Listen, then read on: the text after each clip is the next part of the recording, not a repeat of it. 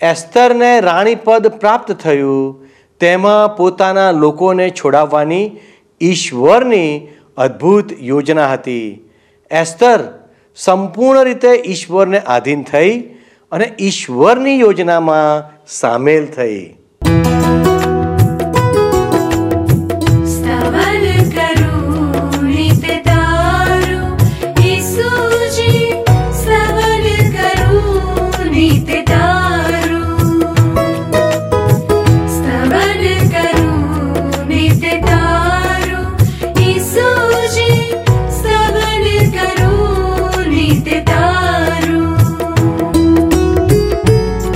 सवारे साध से महिमा करु प्रभु तारो। महिमा करु प्रभु तारो। स्तवन करु तारू। नारु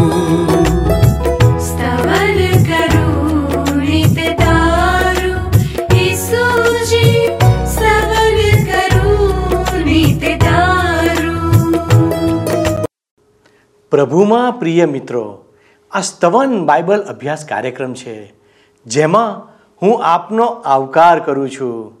આ દિવસોમાં આપણે એસ્તરના પુસ્તકનો અભ્યાસ કરી રહ્યા છીએ. આ કાર્યક્રમમાં આપણે ઈશ્વરના વચનોનો ક્રમબદ્ધ રીતે અભ્યાસ કરી રહ્યા છીએ. જેથી તમારો સંબંધ ઈશ્વર સાથે સરળ બની જાય. તમે ઈશ્વરને મહિમા આપનાર યોગ્ય જીવન જીવી શકો અને ઈશ્વરના માર્ગોમાં આગળ વધીને તેમના આશીર્વાદો પ્રાપ્ત કરી શકો. આપણામાંના દરેક ઈશ્વરનો આશીર્વાદ પ્રાપ્ત કરવા ઈચ્છે છે. પરંતુ ઈશ્વર તેમના ઉપર દયા કરે છે, જેઓ તેમના માર્ગોમાં ચાલે છે. આપણે ત્યાં સુધી તેમના માર્ગોમાં ચાલી નથી શકતા જ્યાં સુધી આપણે તેમને જાણીએ કે ઓળખીએ નહીં, કોણ આપણને યોગ્ય માર્ગમાં ચાલવાનું શિક્ષણ આપે છે? ફક્ત ઈશ્વરનું વચન, પવિત્ર ગ્રંથ, બાઇબલ જ આપણને યોગ્ય માર્ગમાં ચલાવી શકે છે. એસ્તરના બીજા અધ્યાયમાં આપણે જોઈએ છીએ કે રાજા પોતાના નશામાંથી બહાર આવે છે અને પોતાની રાણી વાસ્તીને યાદ કરે છે. પરંતુ જે ઠરાવ પસાર કરવામાં આવ્યો હતો તે પ્રમાણે હવે રાજાએ પોતાને વાસ્તે એક રાણીની પસંદગી કરવાની હતી અને તેની તૈયારીઓ આ અધ્યાયમાં આપણને જોવા મળે છે અને આખા રાષ્ટ્રમાંથી રાણીપદ માટે સ્ત્રીઓને રાજમહેલમાં લાવવામાં આવે છે. જેમાં એસ્તર પણ આવે છે. તો વાલા દર્શક મિત્રો, આવો જોઈએ કે આજનું વચન આપણને શું પ્રગટ કરે છે. તો મિત્રો, આપણે હવે જોઈએ તો બાઇબલમાં એસ્તરના પુસ્તકના બીજા અધ્યાયમાં આર્તઃશાસ્તા રાજા માટે યોગ્ય રાણી શોધવાની ઝુંબેશ હાથ ધરવામાં આવે છે. તમે બીજા અધ્યાયની પહેલી કલમ જોશો, મારી સાથે સાથે એસ્તરનું પુસ્તક, બીજો અધ્યાય, પહેલી કલમ. અહીં લખવામાં આવ્યું છે, અહાશ્વેરોસ રાજાનો ક્રોધ શમ્યો. ત્યાર પછી વાસ્તી રાણીએ જે કર્યું હતું તે તથા તેની વિરુદ્ધ જે હુકમ કાઢવામાં આવ્યો હતો તે તેને યાદ આવ્યા. જોયું તમે મિત્ર? પ્રથમ અધ્યાયમાં દર્શાવેલી બાબતો બન્યા બાદ અને આર્તઃશાસ્તા રાજાને ગ્રીસ દેશ પરના તેણે કરેલા આક્રમણમાં તેને મળેલા જબરજસ્ત પરાજય બાદ એણે બહાર પાડેલો વાસ્તી રાણી વિશેનો વટ હુકમ એને યાદ આવે છે. ઓગણીસમી કલમ તમે જુઓ પહેલા અધ્યાયની એસ્તરનું પુસ્તક. તો ત્યાં લખવામાં આવ્યું છે કે જો રાજાની ઈચ્છા હોય તો એક બાદશાહી ફરમાન બહાર પાડવું જોઈએ. ને તે ફરે નહીં માટે ઈરાનના તથા માદાઈના કાયદાઓમાં તે નોંધવું જોઈએ કે વાસ્તી રાણી હવે પછી આહાશવેરોસ રાજાની હજુરમાં કદી ન આવે. અને રાજાએ તેનું રાણીપદ તેના કરતાં કોઈ સારી હોય તેને આપવું. અને રાજાએ એ પ્રમાણે મિત્ર ફરમાન બહાર પાડ્યું પણ ખરું. હવે આ રાજાને આર્તહશાસ્તા રાજાને એની એકલતામાં એને પોતાની રાણી યાદ આવે છે. પરંતુ રાજા પોતે પણ પોતે પણ માદીઓ અને ઈરાનીઓનો કાયદો ફેરવી શકે નહીં. હવે વાસ્તી રાણી ક્યારેય આ રાજાની રાણી બની શકે નહીં. ગ્રીસ દેશની વિરુદ્ધ આર્તશાસ્તા રાજાએ જે આક્રમણ કર્યું હતું એનો ઇતિહાસ મિત્ર જો આપણે જાણવો હોય, તો એના માટે તો આપણે ત્યારના ઇતિહાસના પુસ્તકો જોવા પડે. કારણ કે બાઇબલમાં એનો ઉલ્લેખ કરવામાં આવ્યો નથી. હવે ઈરાનીઓની તાકાત એમના સંખ્યાબળમાં હતી, પરંતુ વ્યક્તિગત ઈરાની જવાન તાલીમબદ્ધ ન હતો ગ્રીસ દેશના લશ્કરનો જવાન તો શિસ્તબદ્ધ તાલીમ પામેલો હતો. આ અર્થશાસ્ત્ર રાજાનું લશ્કર સંખ્યાબળમાં તો સમુદ્રની રેતી જેટલું વિશાળ હતું, પરંતુ ગ્રીક લશ્કરે દુશ્મનના લશ્કરના દરેક જવાન ઉપર પોતાનું ધ્યાન કેન્દ્રિત કર્યું હતું. એક ગ્રીક જવાન, માત્ર એક ગ્રીક જવાન દસ દસ ઈરાની જવાનને મહાત કરી શકે એમ હતો. અને એના પરિણામે ગ્રીક લશ્કરનો ઈરાનના લશ્કર ઉપર વિજય થયો. અર્થશાસ્ત્ર રાજા માટે આ પરાજય ભારે કમનસીબ હતો. એના પરાજય પછી અર્થશાસ્ત્ર રાજા વિચારોમાં પોતાના મહેલમાં આંટા માર્યા કરતો હતો. એને હવે વાસ્તી રાણીના વિચારો આવતા હતા, પરંતુ રાણી માટે એણે જે કાયદો ઘડી કાઢ્યો હતો, એ તો ફેરવી શકાય એવો નહોતો કે તોડી શકાય એમ નહોતો. આર્તઃશાસ્તા રાજાના અમલદારો એના મનની પરિસ્થિતિ જાણતા હતા.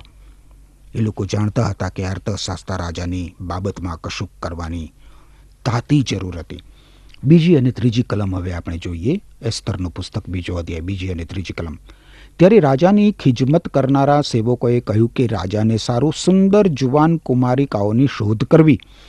રાજાએ પોતાના રાજ્યના સર્વ પ્રાંતોમાં અમલદારોને એ કામને માટે નિમવા જોઈએ કે તેઓ સર્વ સુંદર જુવાન કુમારિકાઓને સુસાના મહેલના જનાનખામાનામાં રાજાના ખોજા હેગેના હવાલામાં એકઠી કરે અને તેઓને જોઈને એવા સુગંધી દ્રવ્યો આપવા. હવે આ રાજાના અમલદારોએ જોયું કે રાજા કેટલો બધો ઉદાસ રહે છે અને એટલે એ લોકો પ્રસ્તાવ મૂકે છે કે રાજાને માટે યોગ્ય રાણી પસંદ કરી શકાય. એ માટે આખા દેશમાંથી સુંદરતમ યુવતીઓને એકત્રિત કરવી. હું માનું છું મિત્ર કે રાષ્ટ્રના એકસો સત્યાવીસ પ્રાંતમાંથી અસંખ્ય યુવતીઓને એકત્રિત કરવામાં આવી હશે સુસાના મહેલમાં. ચોથી કલમમાં તમે જુઓ તો લખવામાં આવ્યું છે, જે કુમારિકા રાજાને પસંદ પડે તે વાસ્તીને ઠેકાણે રાણી થાય એ વાત રાજાને ગમી. અને તેણે એ પ્રમાણે કર્યું. એટલે તમે જુઓ, રાણીની પસંદગી માત્ર રાજાએ જાતે જ કરવાની હતી. રાજાએ જાતે જ પોતાની રાણીની પસંદગી કરવાની હતી. પાંચમી કલમમાં કહે છે, મોરદેખાઈ નામનો એક યહૂદી સુસાના મહેલમાં હતો. તે કિશના પુત્ર, શિમયના પુત્ર, યાઈરનો પુત્ર હતો. તે બિન્યામીની હતો. હવે આ તબક્કા સુધી મિસ્ટર એસ્તરના પુસ્તકમાં જાણે કે મુખ્ય દ્રશ્ય માટે તખતો ગોઠવાઈ રહ્યો હતો. આ તબક્કા સુધી એસ્તરના પુસ્તકમાં જાણે કે મુખ્ય દ્રશ્ય માટે તખતો ગોઠવાઈ ન રહ્યો હોય. આપણે બિન યહૂદી રાજ દરબારનું દ્રશ્ય જોઈ ગયા છીએ મિત્ર. ખૂબ ચોક્કસ હેતુ માટે આપણી સમક્ષ એ બધા દ્રશ્યો લાવવામાં આવ્યા હતા. એ બધા દ્રશ્યોથી આપણે જાણી શકીએ છીએ કે એક યહૂદી યુવતી તરીકે એસ્તરને કેવી રીતે રાણીપદ પ્રાપ્ત થયું? એસ્તરને રાણીપદ પ્રાપ્ત થયું તેથી તે પોતાની જાતિના લોકો માટે હસ્તક્ષેપ કરી શકી અને રાજા સમક્ષ મધ્યસ્થી કરી શકી. જો એસ્તરને રાણીપદ પ્રાપ્ત થયું ના હોત મિત્ર, તો સમગ્ર રાષ્ટ્રમાંથી આખી યહૂદી કોમનો નાશ થઈ ગયો હોત. અને એટલે જ મિત્ર તમે જુઓ તો એસ્તરના પુસ્તકના ચોથા અધ્યાયની તેરથી સત્તર કલમોમાં લખવામાં આવ્યું છે કે ત્યારે મોરદેખાએ તેને કહ્યું એસ્તરને કે તારે એસ્તરના એવો પ્રત્યુત્તર આપવો કે સર્વ યહૂદીઓ કરતાં તને રાજમહેલમાં બચવાનો વધારે સંભવ છે, એમ તારે પોતાના મનમાં ધારવું નહીં. જો તું આ સમયે છેક છાનીમાની બેસી રહેશે, તો યહૂદીઓને માટે મદદ તથા બચાવ બીજી જગ્યાએથી મળશે. પણ તારો તથા તારા બાપના કુટુંબનો નાશ થઈ જશે અને તને રાણીપદ પ્રાપ્ત થયું છે તે આવા જ સમયને સારું નહીં હોય, એ કોણ જાણે છે? ત્યારે એસ્તરે તેઓને કહ્યું કે તમારે મોરદેખાઈને એવો પ્રત્યુત્તર આપ્યો કે, જા, સુસામાં જેટલા યહૂદીઓ છે તે સર્વને એકઠા કર અને તમે સર્વ આજે મારે સારું ઉપવાસ કરો. ત્રણ દિવસ સુધી રાત્રે કે દિવસે તમારે કંઈ ખાવું કે પીવું નહીં. હું તથા મારી દાસીઓ પણ એવી જ રીતે ઉપવાસ કરીશું, જો કે તે નિયમ વિરુદ્ધ છે તો પણ હું રાજાની હજુરમાં જઈશ. જો મારો નાશ થાય તો ભલે થાય. ત્યારે મોરદેખાઈ પોતાને રસ્તે ગયો અને એસ્તરે તેને આશા, જે આજ્ઞા આપી હતી તે પ્રમાણે તેણે કર્યું. હવે મિત્ર આપણે જોઈએ છીએ તો રાજ દરબારમાં રાજાના મહેલમાં આપણને ઈશ્વરનો હાથ ફરતો દેખાશે. હવે આ તબક્કા સુધી તમે જુઓ તો રાજાના મહેલમાં કોઈ આત્મિક બાબતો આપણને જોવા મળતી નથી. રાજાનો મહેલ તો સદંતર સદંતર ઈશ્વર રહિત હતો. મહેલમાં અવારનવાર દારૂની મહેફિલો જામતી હતી, પરંતુ ઈશ્વર હવે આ બધી બાબતોમાં હસ્તક્ષેપ કરવાના છે. પોતાની પ્રજાના બચાવ અર્થે. અને એટલે મિત્ર, આ પ્રસંગમાં આપણને ઈશ્વરની જોગવાઈ જોવા મળશે. યાદ રાખો, ઈશ્વર બધી જ ઘટનાઓ ગોઠવે છે, જેથી યોગ્ય સમયે પોતાના લોક માટે ઈશ્વર હસ્તક્ષેપ કરી શકે અને એ માટે એમની પાસે કોઈ વ્યક્તિ હશે જ. ઈશ્વર બધી જ બાબતો ઉપર પોતાનો અમલ ચલાવે છે. અને એ બાબતની જો તમારે ખાતરી કરવી હોય, મિત્ર, તો ગીતશાસ્ત્રનું પુસ્તક છે, એનો એકસો તેરમો અધ્યાય તમે જુઓ. ગીતશાસ્ત્રનું પુસ્તક એકસો તેરમો અધ્યાય, ચારથી આઠ કલમો જુઓ તો લખ્યું છે, યહોવા બધી પ્રજાઓ પર સર્વોપરી અધિકારી છે અને તેનું ગૌરવ આકર્ષો કરતાં મોટું છે. આપણા દેવ યહોવા જેવો કોણ છે, તે પોતાનું રહેઠાણ ઉચ્ચ સ્થાનમાં રાખે છે. આકાશમાં તથા પૃથ્વીમાં જે છે તે જોવાને તે પોતાને દિન કરે છે. તે ધૂળમાંથી રાંકને ઉઠાવી લે છે અને ઉકરડા ઉપરથી દરિદ્રીને ચઢતીમાં લાવે છે પોતાની પ્રજા માટે. ઈશ્વરના હૃદયમાં આવી ભાવના છે મિત્ર. યાદ રાખો, ઈશ્વર બધી જ બાબતો ઉપર પોતાનો અમલ ચલાવે છે. એ હકીકત આપણને એસ્તરના પુસ્તકમાં શીખવા મળે છે. ઘણા બધા વિશ્વાસીઓ, તમે આજે જુઓ મિત્ર, તો ઈશ્વરની ઈચ્છાના કેન્દ્રમાં નથી હોતા. પરંતુ એની સરહદ રેખા ઉપર જીવતા હોય છે. એ લોકો ઈશ્વરની ઈચ્છા અનુસાર વર્તતા હોતા નથી ને એમ છતાં એમ છતાં તમે જુઓ તો ઈશ્વર પોતાની જોગવાઈ દ્વારા એ લોકોને આગળ દોરતા જ હોય છે. ગીતશાસ્ત્રના પુસ્તકના સત્તરમાં અધ્યાયની આઠમી કલમ જુઓ તો એમાં લખ્યું છે, પ્રાર્થના છે એક જાતની, પણ ઈશ્વર એ જ રીતે કરે છે. આંખની કીકીની પેઠે મને સંભાળ, હે ઈશ્વર હે ઈશ્વર, આંખની કીકીની પેઠે મને સંભાળ. તારી પાંખોની છાયા તળે મને સંતાળ. ઈશ્વર એ જ રીતે મિત્ર. પોતાના લોકનું રક્ષણ કરે છે.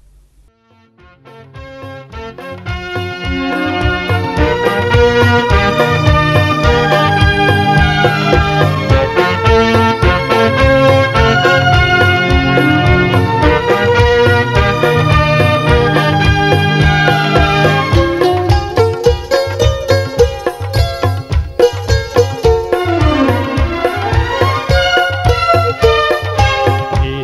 મારા તારના તારો પ્રેમ છે પૂરો, છે અમલ. ને પ્રેમ પાથ અનંત ચળ દેખાડ્યો મારા પર. એ મારા તારના તારો પ્રેમ છે પૂરો, છે અમલ. પ્રેમ પાર અનંત ચળ દેખાડ્યો મારા પર.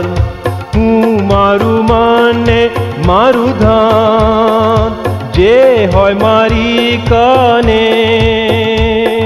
ને મારો જીવને મનનો ભાવ સૌ સોંપું છું તને.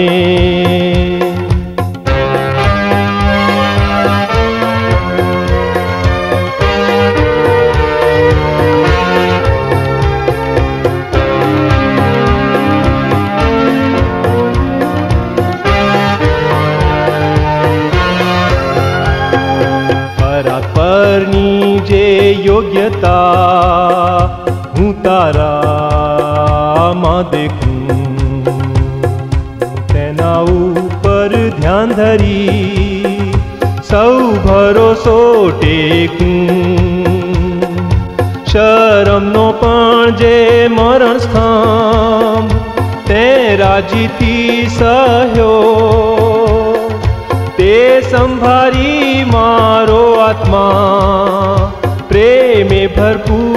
થયો હે મારા તારના, તારો પ્રેમ છે પૂરો, છે અમલ. હે પ્રેમ પાથ અનંત ચ દેખાડ્યો મારા પર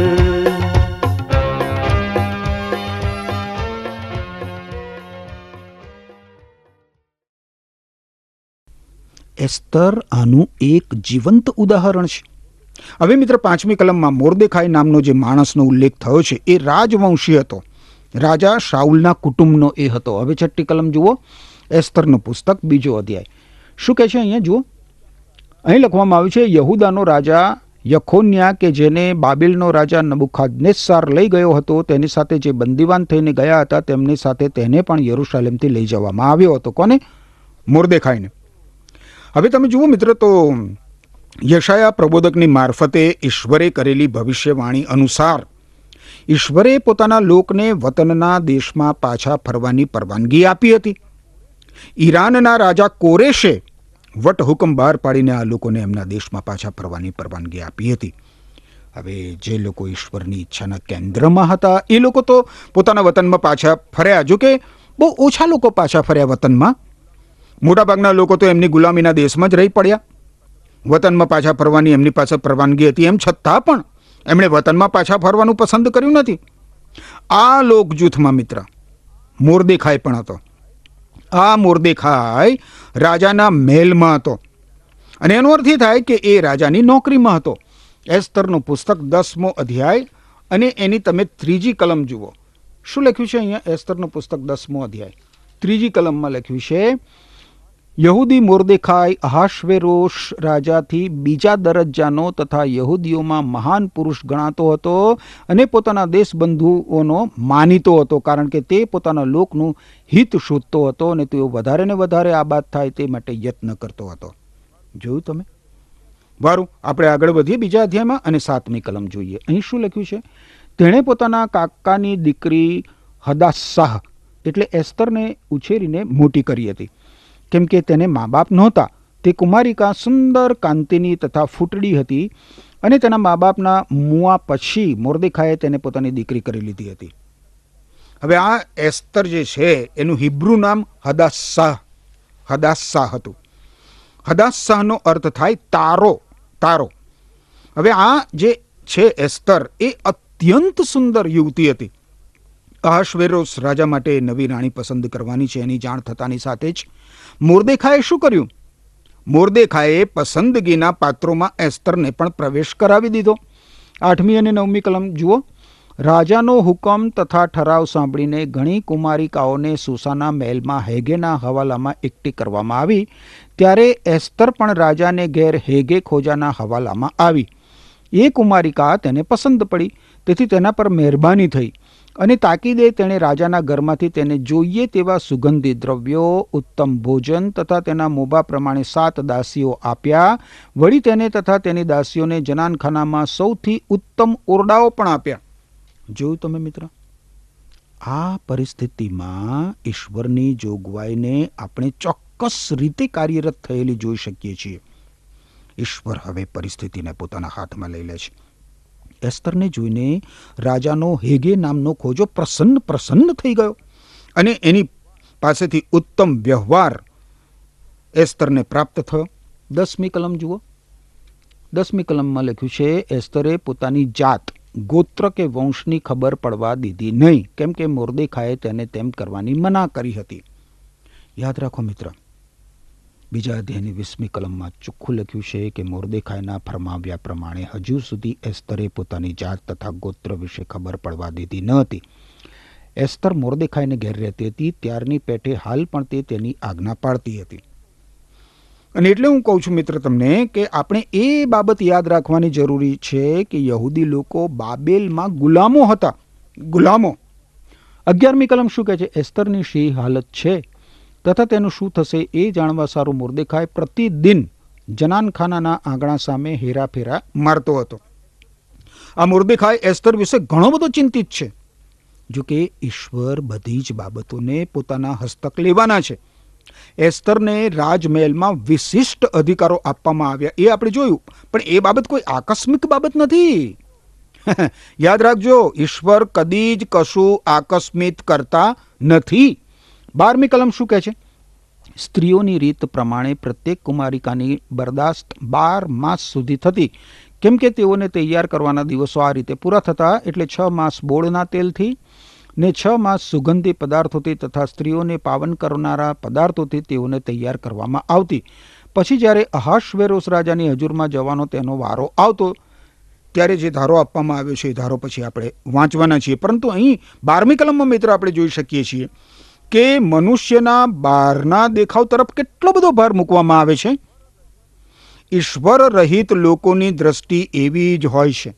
બાઇબલમાં તમે જુઓ તો શમિયેલનું પહેલું પુસ્તક છે એના સોળમાં અધ્યાયની સાતમી કલમના ઉત્તરાર્ધમાં ઈશ્વર કહે છે કે માણસ જે પ્રમાણે જુએ છે તે પ્રમાણે ઈશ્વર જોતા નથી, કારણ કે માણસ બહારના દેખાવ તરફ જુએ છે, પણ ઈશ્વર હૃદય તરફ જુએ છે મનુષ્યના. હૃદય તરફ. અને પછી તમે જુઓ મિત્ર, તો યશાયાનું પુસ્તક છે બાઇબલમાં. જૂના કરારના વિભાગમાં જ છે. તમે જુઓ, યશાયાનું પુસ્તક. અને એના પંચાવનમાં અધ્યાયની આઠમી કલમ તમે જુઓ. પંચાવનમાં અધ્યાયની આઠમી કલમમાં જોઈએ તો ઈશ્વર કહે છે કે મારા વિચારો, મનુષ્યને કહે છે ઈશ્વર, કે મારા વિચારો એ તમારા વિચારો નથી. તે જ પ્રમાણે તમારા માર્ગો તે મારા માર્ગો નથી. એસ્તરના કિસ્સામાં આપણે જોઈએ, મિત્ર તો ઈશ્વરે પોતાની જોગવાઈમાં આ બધું જ થવા દીધું. રાજાના ખોજાએ એસ્તરને પ્રથમ ક્યાં મૂકી? પ્રથમ પ્રથમ હરોળમાં મૂકી દીધી. સૌથી પહેલાં જ પહેલી હરોળમાં. અરે, હકીકતમાં તો આ પગલું ઈશ્વરના કાર્યક્રમમાં ભરવામાં આવેલું પગલું હતું, મિત્ર. એ કોઈ અકસ્માત નહોતો. એસ્તરના જીવનમાં આપણે જોઈએ છીએ તો ઈશ્વરની જોગવાઈ કાર્યરત થઈ ગઈ છે. તેરમી અને ચૌદમી કલમ હવે આપણે આગળ જોઈએ, તો ત્યાં લખવામાં આવ્યું છે, બીજો અધ્યાય, એસ્તરનું પુસ્તક, તેર અને ચૌદ કલમ. ત્યારે ધારો એવો હતો કે જનાનખાનામાંથી રાજાના મહેલમાં જતી વેળાએ તે જે કંઈ માગે તે તેને આપવામાં આવે. સાંજે તે અંદર જતી અને સવારે બીજા જનાનખાનામાં રાજાનો ખોજો સઆસગાઝ, જે ઉપપત્નીઓનો રક્ષક હતો, તેના હવાલામાં પાછી આવતી. રાજા તેનાથી સંતુષ્ટ થઈને તેના નામથી તેને બોલાવે તે સિવાય તે કદી ફરીથી રાજા પાસે જતી નહીં. આખા એક વર્ષની તૈયારી પછી મિત્ર, આખા એક વર્ષની તૈયારી પછી રાજાના જનાનખાનામાં જવાનો દરેક કુમારિકાનો વારો આવતો હતો. ઈશ્વર, આ બાબતમાં પણ તમે જુઓ, પોતાની જોગવાઈ દ્વારા એ સ્તરને આગળ વધારવાના છે. પંદરમી કલમ જુઓ. શું લખ્યું છે પંદરમી કલમમાં? હવે મોરદેખાએ પોતાના કાકા અબી હાઇલની પુત્રી એસ્તરને પોતાની દીકરી કરી લીધી હતી. તેનો, જ્યારે રાજાની પાસે માહે જવાનો વારો આવ્યો, ત્યારે રાજાના ખોજા તથા સ્ત્રી રક્ષક હેગે જે નિમ્યું હતું તે સિવાય તેણે બીજું કંઈ માગ્યું નહીં. જેઓએ એસ્તરને જોઈ તે સર્વે તેના વખાણ કર્યા. અહાશવેરોસ રાજા પાસે જવાનો જ્યારે એસ્તરનો વારો આવ્યો, ત્યારે રાજાના ખોજા એ જોઈ શક્યા કે એસ્તરમાં તો કુદરતી જ સૌંદર્ય છે. કુદરતી જ સૌંદર્ય છે. અન્ય બધી જ કુમારિકાઓ કરતાં એસ્તર વધારે સ્વરૂપમાન હતી હકીકતમાં તો આ બધી ઘટનાઓમાં ઈશ્વરનો હાથ કાર્યરત થયેલો છે, મિત્ર. ઈશ્વર પોતાની જોગવાઈ દ્વારા રાજાની બાજુમાં જ એસ્તરને રાણી તરીકે રાજગાદી ઉપર બેસાડવાના છે. કારણ કે એસ્તરને જો રાણી પદ પ્રાપ્ત ના થાય, તો સમગ્ર યહૂદી સમગ્ર યહૂદી પ્રજાનો નાશ થઈ જાય. સોળ અને સત્તર કલમો આપણે જોઈએ તો એમાં લખ્યું છે એસ્તર અહાશવેરોસ રાજાની કારકિર્દીના સાતમા વર્ષમાં, દસમા માસમાં એટલે ટેબેથ માસમાં તેની હજુરમાં તેના રાજમહેલમાં દાખલ થઈ. રાજાએ સર્વ સ્ત્રીઓ કરતાં એસ્તર પર વધારે પ્રીતિ રાખી અને તેણે તે પર સર્વ કુમારિકાઓ કરતાં વધારે કૃપા તથા મહેરબાની રાખી. માટે તેણે તેને માથે રાજમુગટ પહેરાવીને વાંસતીને ઠેકાણે તેને રાણી ઠરાવી. આહા હા હા હા હા આ અહાશવેરોસ રાજાએ જ્યારે એસ્તરને જોઈ ત્યારે પોતાની રાણી તરીકે કોઈને પસંદ કરવા એણે બીજે જોવું પડ્યું નહીં. રાજાને લાગે વળગે છે. ત્યાં સુધી તો રાજાએ રાણીપદ માટે એસ્તરને પસંદ કરી જ લીધી. વાસ્તી રાણીનું સ્થાન લેવા માટે એને એસ્તર મળી ગઈ અને એણે એસ્તરને રાણી તરીકે નિયુક્ત કરી પણ દીધી. એસ્તરે કેવી રીતે રાણીપદ પ્રાપ્ત કર્યું મિત્ર? અકસ્માતથી કે સંજોગો વસાત એસ્તરની પસંદગી ઈશ્વરની જોગવાઈ દ્વારા થઈ, મિત્ર. તમે જુઓ, યશાયા સંદેશવાહકનું જે પુસ્તક છે, એના પંચાવનમાં અધ્યાયની આઠમી કલમ આપણે વાંચી હતી, પણ હવે નવમી કલમ વાંચીએ તો દેખાય છે, ઈશ્વર કહે છે કે જેમ આકાશો પૃથ્વીથી ઊંચા છે, તેમ મારા માર્ગો તમારા માર્ગોથી ને મારા વિચારો તમારા વિચારોથી ઊંચા છે. આપણે ધારીએ કે કલ્પીએ તેનાથી પણ મહાન કૃત્યો ઈશ્વર કરે છે, મિત્ર. યાદ રાખો, રાણીપદ માટે એસ્તરની પસંદગી ઈશ્વરની જોગવાઈ દ્વારા થઈ. અને આ પછીના અધ્યાયમાં મિત્ર આપણને જોવા મળશે કે પોતાના લોકનું રક્ષણ કરવા માટે ઈશ્વરે આ પ્રકારની જોગવાઈ કરવી પડે એમ હતું જ. ઈશ્વરે એસ્તરને રાણી બનાવીને પોતાના લોકના રક્ષણની જોગવાઈ કરી. અને એ જ કારણસર અગાઉના અધ્યાયોમાં મિત્ર આપણી સમક્ષ બિન યહૂદી રાજ દરબાર, મિજબાની અને દારૂની મહેફિલના દ્રશ્યો આપવામાં આવ્યા હતા. ઈશ્વર ઈચ્છે છે મિત્ર કે મનુષ્ય અને શૈતાનના વ્યવહારોમાં આપણે ઈશ્વર જે હસ્તક્ષેપ કરે છે ને, એ જોઈ શકીએ. મુશ્કેલીના સમયમાં ઈશ્વરના બાળકો માટે આ બધી જ ઘટનાઓ દિલાસારૂપ અને ઉત્તેજનદાયક હોય છે. હવે આ જે ઘટના આપણે જોઈએ છીએ, એસ્તરનું રાણીપત તો એ ઘટના અત્યંત મહત્વની છે. કારણ કે એક ગુલામ યુવતી એકાએક દુનિયાના સૌથી વિશાળ અને મહાન રાષ્ટ્રના રાજાની રાણી બની જાય છે. આ કોઈ સામાન્ય બાબત નથી. હવે એ દેશમાં યહૂદીઓ વિરુદ્ધનું જે મોજું હતું, એ મોજાએ સમગ્ર યહૂદી પ્રજાનો નાશ કરી નાખ્યો હોત મિત્ર. અને યહૂદી પ્રજા માટેનો ઈશ્વરનો હેતુ સંપૂર્ણપણે નાબૂદ થઈ ગયો હોત. પરંતુ તમે જુઓ, જ્યારે યહૂદી પ્રજા માટે મુશ્કેલી સર્જાય, ત્યારે એમનો બચાવ કરવા માટે એસ્તર અત્યંત મહત્વના સ્થાન ઉપર ગોઠવાઈ જાય છે. ઈશ્વર એને ગોઠવે છે. આગળ આપણે અઢારથી ત્રેવીસ કલમો જોઈએ. મિત્ર, તો ત્યાં લખવામાં આવ્યું છે કે તે વેળાએ રાજાએ પોતાના સર્વ સરદારોને તથા પોતાના સેવકોને મોટી મિજબાની આપી. અને પછી મિત્ર, તમે એકવીસથી ત્રેવીસ કલમો જુઓ. આગળ તો લખ્યું છે કે મોરદેખાઈ રાજાના દરવાજામાં બેઠેલો હતો. તે દરમિયાન રાજાના દરવાનોમાંના બિગનાથ તથા તેરેશ નામના બે ખવાસોએ ગુસ્સે થઈને અહાશવેરોસ રાજા ઉપર હાથ નાખવાની કોશિશ કરી. એ વાત મોરદેખાઈના જાણવામાં આવી તે તેણે એસ્તર રાણીને જણાવી અને એસ્તરે મોરદેખાઈને નામે તે બાબત રાજાને કહી દીધી. એ વાતની તપાસ થતાં તે ખરી માલુમ પડી, તેથી તે બંનેને એક ઝાડ પર ફાંસી દેવામાં આવી અને રાજાની પાસે રખાતા કાળ પુસ્તકમાં એની નોંધ લેવાય આ પ્રસંગ અત્યંત મહત્વનો છે, મિત્ર. વહાલા દર્શક મિત્રો, આપણે ગત અભ્યાસમાં જોયું કે મધ્યપાનને કારણે આહાસવેરોસ રાજાએ એક એવા નિર્ણય ઉપર મોહર લગાવી દીધી કે જેને તે પોતે પણ બદલી શકે તેમ નહોતો. હવે તે વાસ્તી રાણીને મેળવી શકતો નહોતો. માટે હવે તે પોતાના નિર્ણયને કારણે શોકિત હતો. દારૂએ આ રીતે સંપૂર્ણ સંસારના કરોડો પરિવારને દુઃખ આપ્યું છે. ઈશ્વરે બધું જ મનુષ્યના લાભ માટે બનાવ્યું છે. પરંતુ મનુષ્યે પાપ કર્યા બાદ વસ્તુઓનો દુરુપયોગ કર્યો છે.